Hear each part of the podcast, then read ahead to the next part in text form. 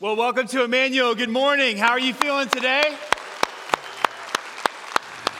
Whether you're joining us at our Franklin campus, our Bandit campus, our online campus, or here at the Greenwood campus, we want to welcome you. We're in a series right now called Make It Stick. We started this series last week, and it's really a series that uh, came from or, you know, was inspired by the beginning of the year. I love the beginning of the year. Anybody else just feel that way? I mean, there's all kinds of hope in the beginning of the year because it seems like man, you get a fresh start, a clean slate, a blank canvas. You can kind of leave behind the last year, 2018, and start all over. And I, I, think a lot of people actually feel that way. In fact, I think that's why over half of Americans set New Year's resolutions. And they say, okay, this is the year I'm gonna, you know, get in shape, or this is the year I'm gonna learn that language, or create that, or, or learn that new skill, or maybe spend some more time with my family, or whatever it is. And uh, it's exciting because, you know, it's a great time to make some changes in your life. Unfortunately, as I said last week, if you were here, US News reported that 80% of New Year's resolutions fail by the second week of February. Just six weeks into the New Year's resolution, people start to give up and they say, Oh, I failed again. And uh, for half of you, are like, See, that's why I don't set New Year's resolutions. And I understand that and I get that, but I'm not so sure that's the right perspective. Maybe the right perspective would be, you know what, instead of giving up or not setting resolutions, how about we just look at the question and ask ourselves, How do we actually make the New Year's resolution stick? How do we create lasting change? Instead of not setting them or giving up, let's just look at this idea of how can we create lasting change so that we do learn the new language or we do improve our marriage or relationship or whatever we're in, right? If, if we do lose the weight or save more money or whatever it is that we're trying to do, whatever we feel God is calling us to do in our lives. And so if you were here last week, we talked about the first principle of making it stick, and that is to have a compelling vision. You have to start with a target, right? The Bible says, where there is no vision, the people perish. When we don't know what God is calling us to do in all the different areas of our lives, we're gonna stumble all over ourselves. We're gonna drift. We're gonna end up places we, we never thought we'd be, right? I said last week, a lot of people come to me and they say, man, I don't know how I ended up here. I do. I do. See, you didn't have a vision. You didn't have a picture. You didn't have something compelling to shoot for into your life. So you just drifted into areas that, that you shouldn't be in, right? So the power of a compelling vision, it gives us the energy to continue to push through and make the changes that we were created or that we desire to make. Helen Keller said it this way the only thing worse than being blind is having sight but no vision, okay? So hopefully you did this week. You got some clarity on the different aspects of your life and you, and you kind of painted a picture picture there. How many of you actually took some time, maybe alone or with your small group, to get a little bit of clarity on your life? Raise your hand. Okay, about 40% of you. That's depressing. But, but, but that's okay. This is a work in progress. So I hope maybe if you didn't do it last week, you'll go back and you'll watch the talk and you'll get a little bit of clarity for each area of your life. Let's talk today about the second principle about how to make it stick and create lasting change in your life. By the way, you can use this information in August, you can use this information in September. It's not just a first of the year thing. This is how you create lasting change any time of the year in your life. Second principle of how to make it stick. We must make it stick by using consistency, by being consistent in our lives. If we want to turn the vision into reality, we have to have a plan that we execute on consistently in our lives. Recently, I came across something called the Socrates paradox. It's an ancient Greek parable, and one of the versions of the paradox kind of goes like this it starts with a question Can one coin make a person rich? The answer is obviously what? No, right? No, it can't. And then it goes on to say, well, what about a handful of coins? Can a handful of coins make a person rich? And the answer, again, is no, it can't. But what if you took one coin every hour of every single day and you just dropped it in? Over 12 o'clock, 1 o'clock, 2 o'clock, 3 o'clock, 4 o'clock, every hour, every day.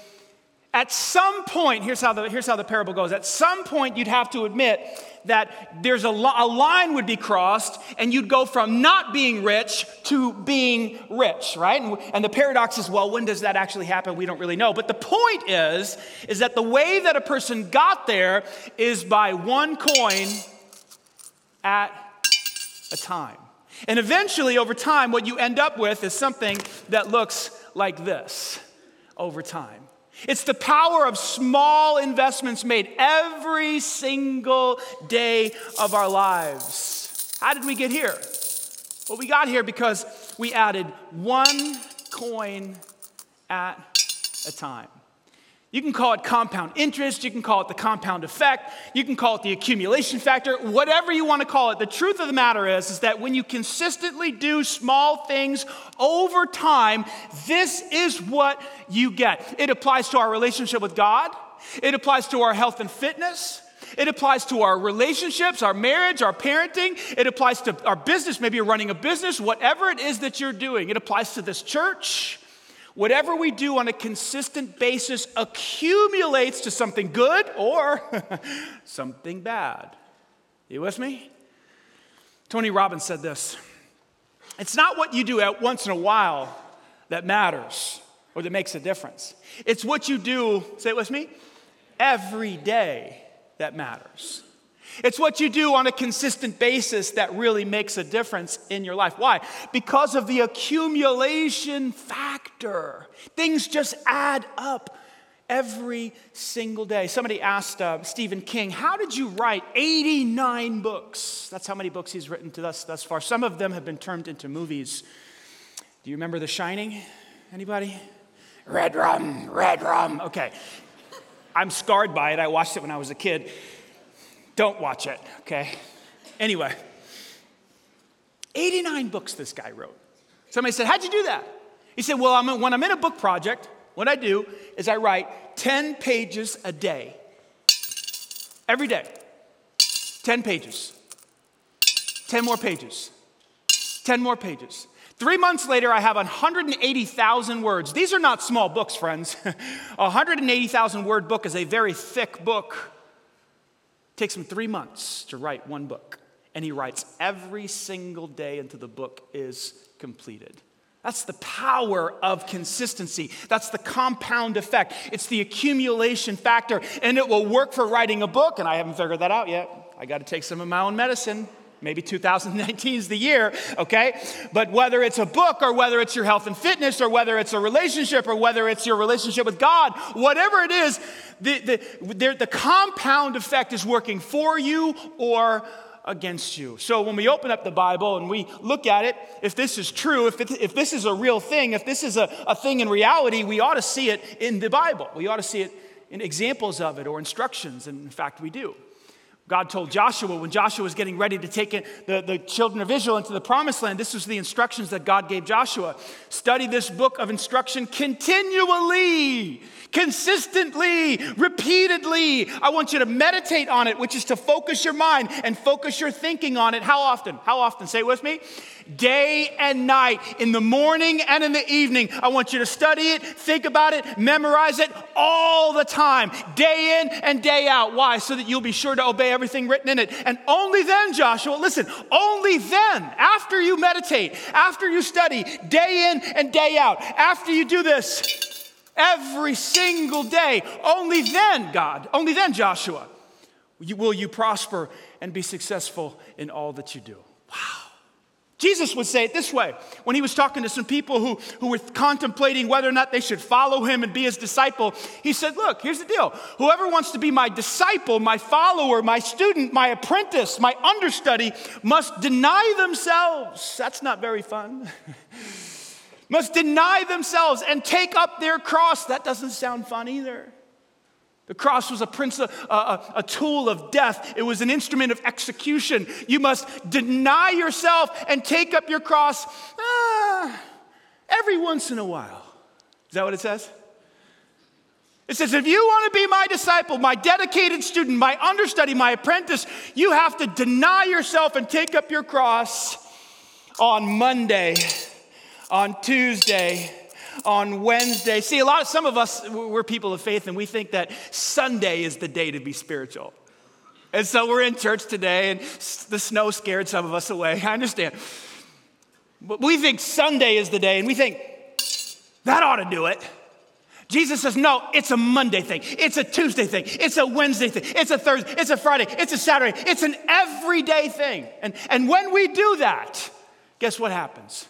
We end up being rich towards God. We end up having a passionate, intimate relationship with God because we have done this every single day, not just once a week.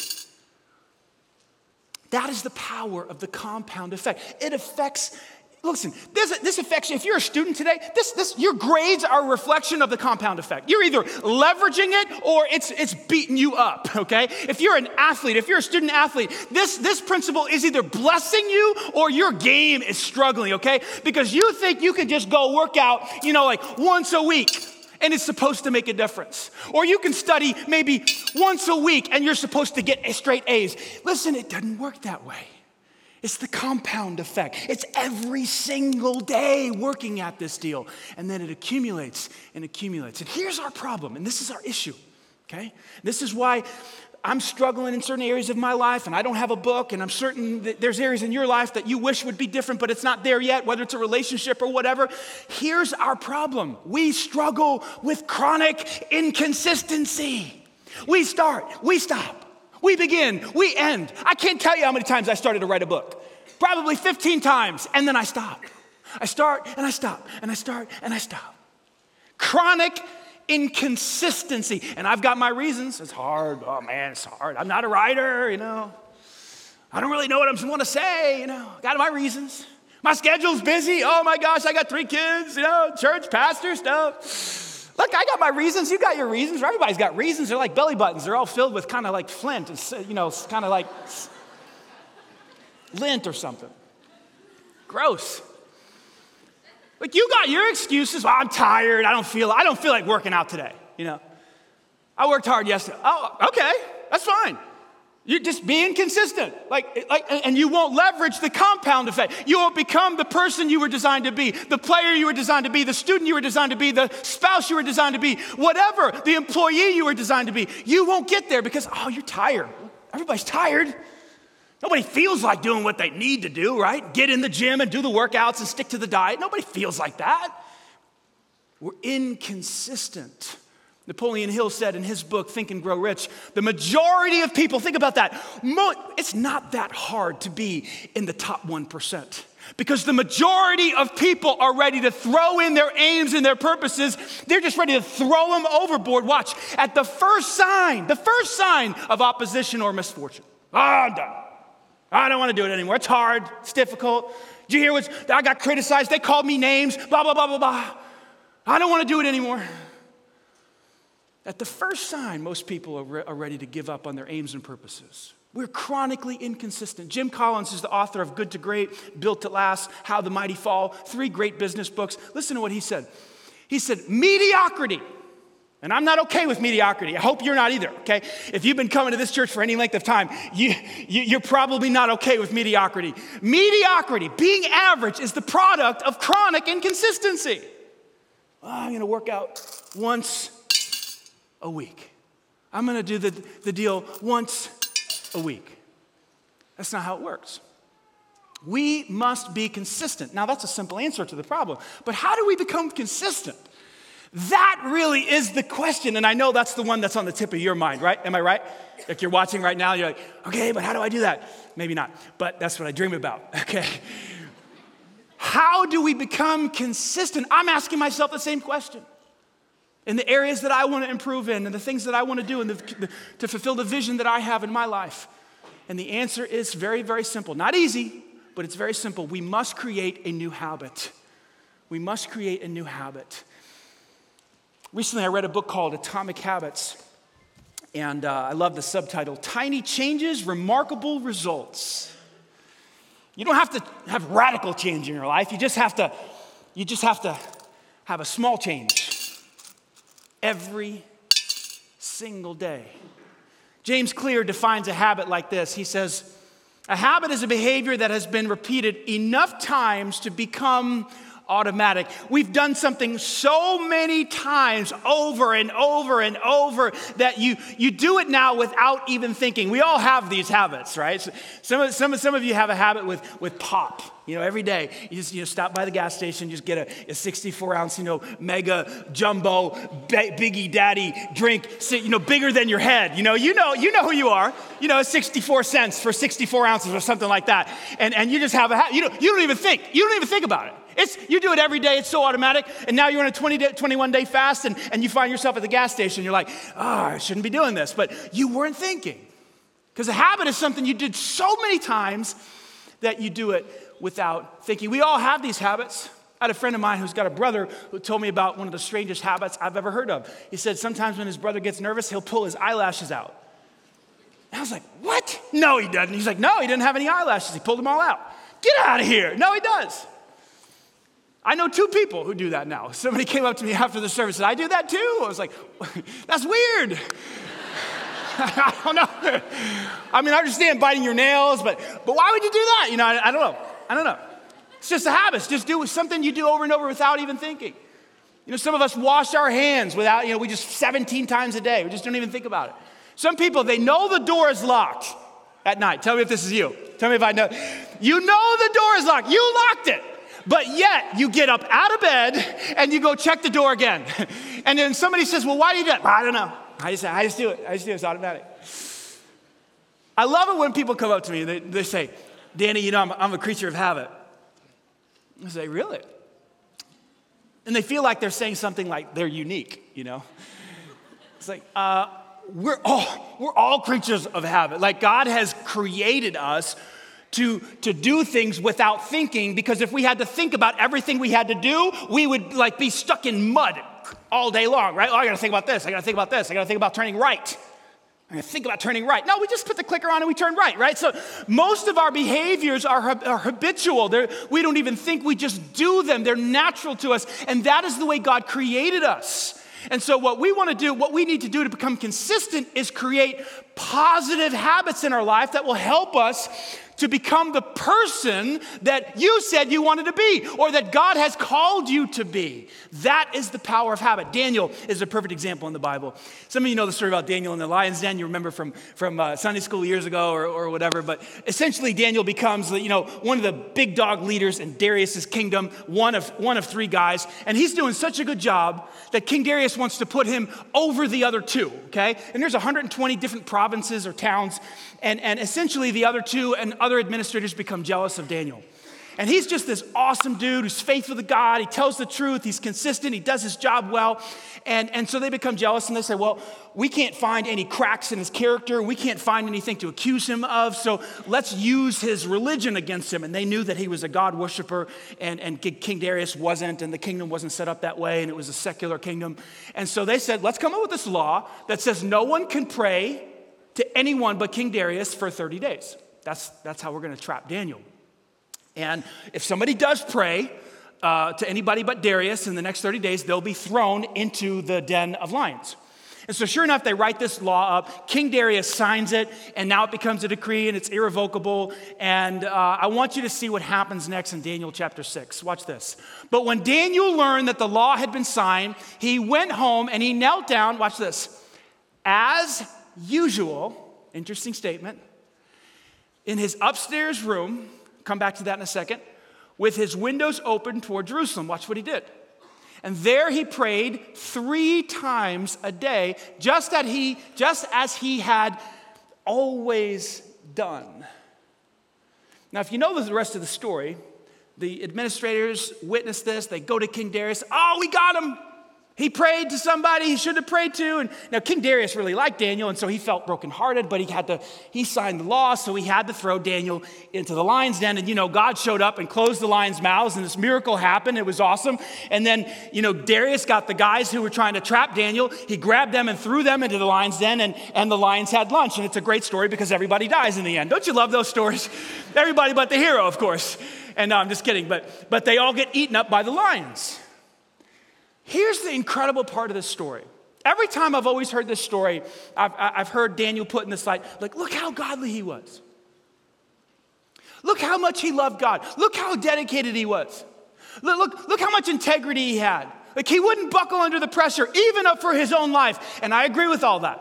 I agree. Daniel was a godly man. Daniel put, prioritized his relationship with God. He was dedicated. He was devoted. I agree with all of that. I think he loved God above everything else in his life. However, because I understand the power of habit, I would make the argument that Daniel couldn't not pray. I know that's a double negative, but hear me out.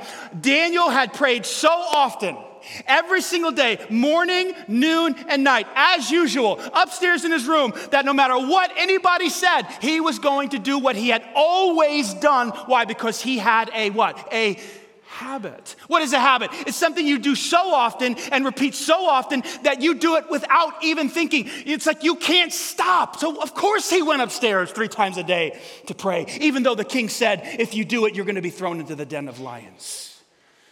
Wow. Can you imagine if you had a habit like that? That no matter what was going on, it, no matter what the pressures were, or what people were saying to you, or whatever was going on in your life, you're like, I just do this every single day, no matter what pressures come to me. Something would tell me that eventually you would see the vision of your life fulfilled. Yes or no? Am I crazy?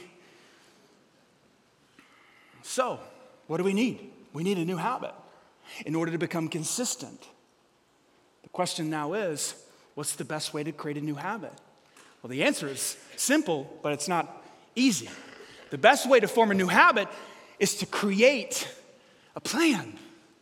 It's all about a plan. In the book Atomic Habits, James Clear talks about some research done in 2001. Some British research, researchers got 248 people together to do this little project to see if they couldn't help them develop better exercise routines. And they divided the, the 248 people up into three different groups. The first group, they said, All we want you guys to do is to track your workouts. Second group, we're gonna, we, we want you to track your workouts, but we also are gonna give you some information about the health benefits of exercise to your heart, your cardiovascular system, all that stuff. The third group, they said, we want you to track your workouts. Here's the information about the health benefits of exercise. And then we also want you to do this third thing called the implementation intention. That's what they called it. Here's what it looks like that's a simple plan. I will spend 20 minutes on the elliptical behavior at 7 o'clock in the morning at the gym. It's a simple, tiny little plan, and they had to physically write it out every single morning. They had to plan their exercise every morning. Here's what the researchers found 35% of group one started exercising at least once a week. 38% of group two started exercising uh, once a week. It, it, it was almost, almost exactly similar. Group number three, 91% of group number three started exercising at least one time a week. Why? What was the difference? It was a simple plan. James Clear in the book said it like this his conclusion. People who make a specific plan for when and where they will perform a new habit are more likely to follow through. So all you do is the night before you just set up a little plan. Let me give you an example. If you want to exercise and, or create a better exercise routine you say i will exercise at 6.30 a.m at the gym. And you just make that little plan right there before you go to bed at night. Or let's say you have this vision of becoming you know closer to god and hearing his voice and loving him more and you want to read the scriptures. Watch this. I will read the bible as your behavior at 7 7 o'clock in the morning a.m. at my kitchen table or whatever location you want. Maybe it's in your basement or whatever. And you write down this simple little plan. Guess what? The odds of doing that behavior go through the roof. Why? Why does having a plan help us create a new habit? And here's, the, here's what the research showed because it leverages two of the most important cues time and location. Time and location. You say, what's a cue? Well, every habit works the same way. There's a cue, there's desire or craving, then there's the action or the routine, and then there's the reward. I'll give you an example. You smell some cookies. What happens? That's the cue. Ooh, chocolate chip cookies. Then you what? Step two, you crave. I want some. Then step number three, you eat Cookie Monster. and then step number four, you get the, the, you get the reward of the sugar and the taste and the, and the feeling in your belly or whatever. I'll give you another example, right? You wake up in the morning and you're groggy, and what do you what do you just what do you start to crave? To be alert. So you want that coffee, and, and then you, you drink it, and then you get the reward of the caffeine, helping you become more alert. Give you another example. Your cell phone buzzes. That's a big one. There's your cue. Now all of a sudden you're like, oh, did somebody like my post? Did somebody text me? Oh, who's text? Who's texting me? Now I crave, I want to know, then I do what? I pick it up. Whoa, what's going on? Ooh, ah, ooh, she said, he said, he did, whatever. Who cares? and then you get the reward of the dopamine of finding out what happened and who said what. Every habit works the same way. Why does having a plan help you create a new habit, which leads to more consistency? Here's why because it leverages two of the most important cues, which every habit needs a cue to start with time and location. Isn't this what Daniel had? Every single day, he would go to his upstairs room, there's location, and he would pray three times a day morning, noon, and night. Time and location, time and location. It's the implementation intention. Jesus had this figured out 2,000 years ago before James Clear got all smart and wrote a book about it, okay? Now, I'm not saying he's not smart, and, and, but Jesus had this deal figured out. This, let me show you what Jesus did as, as a habit. One of his habits was to spend time with his father. Listen, Mark chapter 1. Very early in the morning before it was dark. What's that? Time. Come on, a little bit more. Come on, what's that? Time. Very early in the morning before, before the sun was even up. Jesus got up and left his house and he went off to a solitary place. Time, location, time, location. And what did he do at that place? He prayed. He communed with his father. He talked to God. He heard God's voice. He spoke back to God, his father. This verse changed my life. Listen, I cannot tell you the last time that I did not spend at least uh, uh 30 minutes with God on any particular day. And I don't say that to brag. Please hear my heart. I have a lot of faults and failures and fears and doubts, and all those things. But I cannot tell you the last time I didn't spend time in the Word of God, writing down some thoughts and spending some time in prayer. Now, you say, wow, that's impressive. No, no, it's not, it's not really. You say, you must do that because you love God and you're a pastor. Well, I, maybe. I do love God. And I think He's awesome. And I think He's the primary relationship in my life. And I prioritize Him. But I don't think that's why I spend time with God so consistently. I don't think so. I think it's because I have a habit. I think because every morning when I wake up, I have this cue. It's called waking up. And then I have this desire, this craving to please God, to love Him, to. And so that leads me to, to take action, and I read and I pray, and I. And then I have the reward in the back end of having heard His voice, or getting clarity, or confessing my sin, or whatever it is, being tight with Him. And I've done that every single day for, for who knows how long, just one after another after another. And, and my relationship with God probably doesn't look like this, but it's getting fuller. It's getting fuller as the years go by in my life. I'm understanding him better. I'm hearing his voice more. I'm getting more clarity. I know his will a little bit better. I'm trying to become more like him. And every single day, it's the accumulation factor.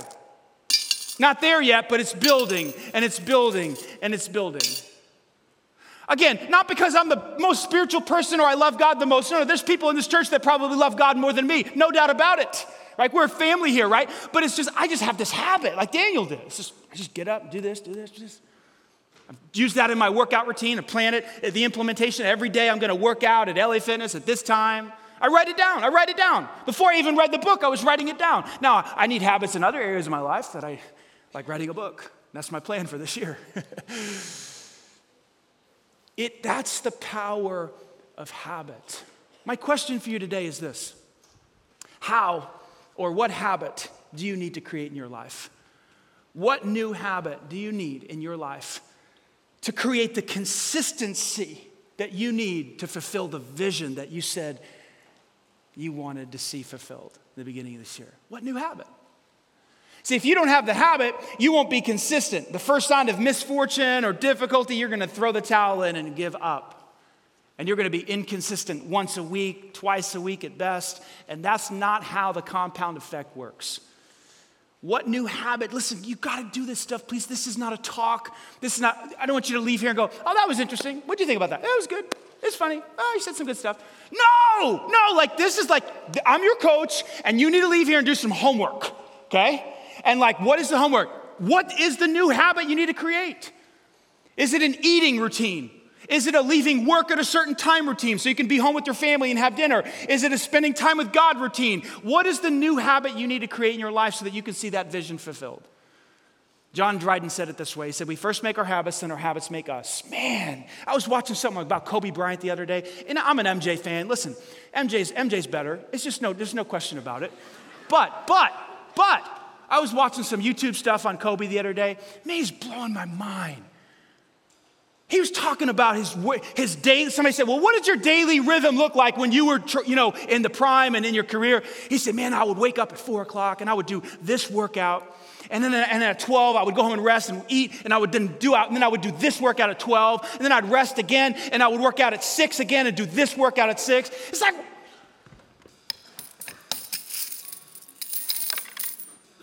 The people are like, he's so gifted. He's, oh my gosh, God has given him such a gift. No, no, yes, but no. It was every single day. And Larry Bird before him, and Julius Erving before him, and Isaiah Thomas, you know, all, you know, all these different guys. Every single day. It's the compound effect. And, hey, that's hard. Most people want nothing to do with that. Okay. Then, then don't expect this. Don't expect a, a, an incredible relationship with God. Don't expect an incredible marriage. Don't expect to be at the top of your class in, in academics or athletics. Don't expect this if you're not willing to do this every single day. You're not willing to do that every single day, everything you have is a wish, it's an intention, it's a dream, and it'll never be fulfilled. I'm getting on you right now, I'm getting on myself because we've got to be consistent if we want to see our visions come to fruition. Does that make sense? You agree, yes or no? Now, no one is more consistent than God. Please do not tune me out right now. You think about it. Did the sun come up this morning? Has the listen, has the sun come up every single morning since Genesis 1 1? You talk about consistency. There is no one more consistent than our God. Every single day, you know what he does? He pursues you with something called love. He is love himself. And every single day, he's communicating through someone like me, through nature, through a friend. And here's what he's saying I want to be in a tight relationship with you. I want to have fellowship with you. I love you. Look what I did for you on the cross. I sent my son to this earth, he died on the cross. He gave his life. Jesus said this about himself there is no greater love than for a person to lay down his life for his friends. There's no other way. There's no other way to communicate it. There's no other way to demonstrate it. He did that so that he can be in a relationship with you. Have you received that yet? Have you stepped into that yet? Do you know God? Is He your Savior? Have you received His love? Have you received His grace and mercy? Oh, I hope you are, because He has a habit of relentlessly pursuing you, and He's doing it right now. Will you respond? Will you receive? Will you open up your heart to God's love and become His child today? I hope you will. I'm going to say a simple prayer. Take these words, make them your own. Step into a relationship with God. I'm not talking about joining a church. I'm not talking about joining a religion. I'm talking about living life with God starting right now. That's the invitation. Take these words, make them your own. This moment is designed for you and you alone. Reach out in faith and talk to Jesus. Jesus, I trust you. Thank you for giving your life on the cross to pay for my sin, to cancel the debt to remove the penalty, the barrier, to bridge the gap between you and I. And in this moment right now, I do receive your grace, your mercy, and your love. Wash me of my sin, cleanse me, and make me your child. And from this day forward, help me Help me to know your will and, and your ways and, and your heart. Lead my life. Show me the path to peace and joy and true and lasting happiness. I turn my life over to you. It's in your name I pray. Amen. Hey, if you just prayed that prayer, first of all, there's rejoicing in heaven and there's also rejoicing in this room. Can we give God glory? Come on, guys, nice and loud. Amen. Before you leave here today, whether it's online at one of our campuses, if you prayed and trusted Christ today, we would love to put a New Believer's Bible in your hand. It's at the back of the auditorium. If you did it online, there's a little spot there you can check that says, I trusted Christ. Put your address in there. We'll send one of these to you in the mail. One more time, God, can we, can we give God glory, guys? Hey, I want to close today. I want to close out today with um, a little ceremony that God gave us, Jesus gave us many, many years ago. He said, You know, I want you to, from time to time, uh, I want you to drink some juice and I want you to eat some bread. It's called communion. It's an ordinance, a ritual, a habit that the church is supposed to keep going on a regular basis. And Jesus said one time, When you eat the bread I want you to remember it's a symbol of my broken body. Like I allowed my body to be brutalized, whipped, beaten, and eventually nailed to a cross. So the bread, when you take the bread and you put it in your mouth, it's a symbol of my broken body. And then when you drink the juice, whether it's wine or grape juice or whatever it is, when you drink it, when, I want you to understand that that symbolizes, that represents the blood that came out of my body the spilled blood that, that redeemed you from your sins, that covered your guilt. So every so often, I just want you to have this habit of eating and drinking. And when you do it, remember my love, remember my sacrifice, and remember grace and mercy. And so right now, we're going to receive communion. And if you just trusted Christ as your Savior, we would invite you to partake. And if you're already a believer, we invite you to partake. If you have not yet become a believer, and trusted Christ, we would ask you to sit this part out and just observe. Observe the people of God, re- reflect and be reminded of the glory, the grace, the love, and the sacrifice of Christ on the cross. And maybe today, maybe today, as you take receive communion, you say, you know what? I'm going to refocus my life on serving Jesus. If He gave His life for me, if He died for me, the least I could do is live for Him. Like that's the way I think about it. Like He died in my place. I should have paid the penalty. You should have paid the penalty. If he's going to give his life, then maybe the least I can do is honor him with my life. So maybe today you just rededicate your life to serving him and loving him as you receive communion as a believer. Will you pray with me? Father, thank you for this habit, this ritual, this ordinance that you gave the church to celebrate communion. We remember in this moment the crucifixion, the the, the body of your son that was broken on our behalf, the blood that came out of his body to pay for our sins.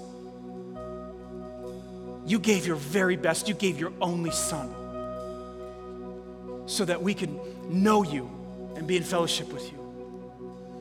We remember his sacrifice today. We refocus our life on serving you and loving you and honoring you in this moment. May this moment in our church bring a smile to your face as we try to honor you. It's in Christ's name we pray. Amen.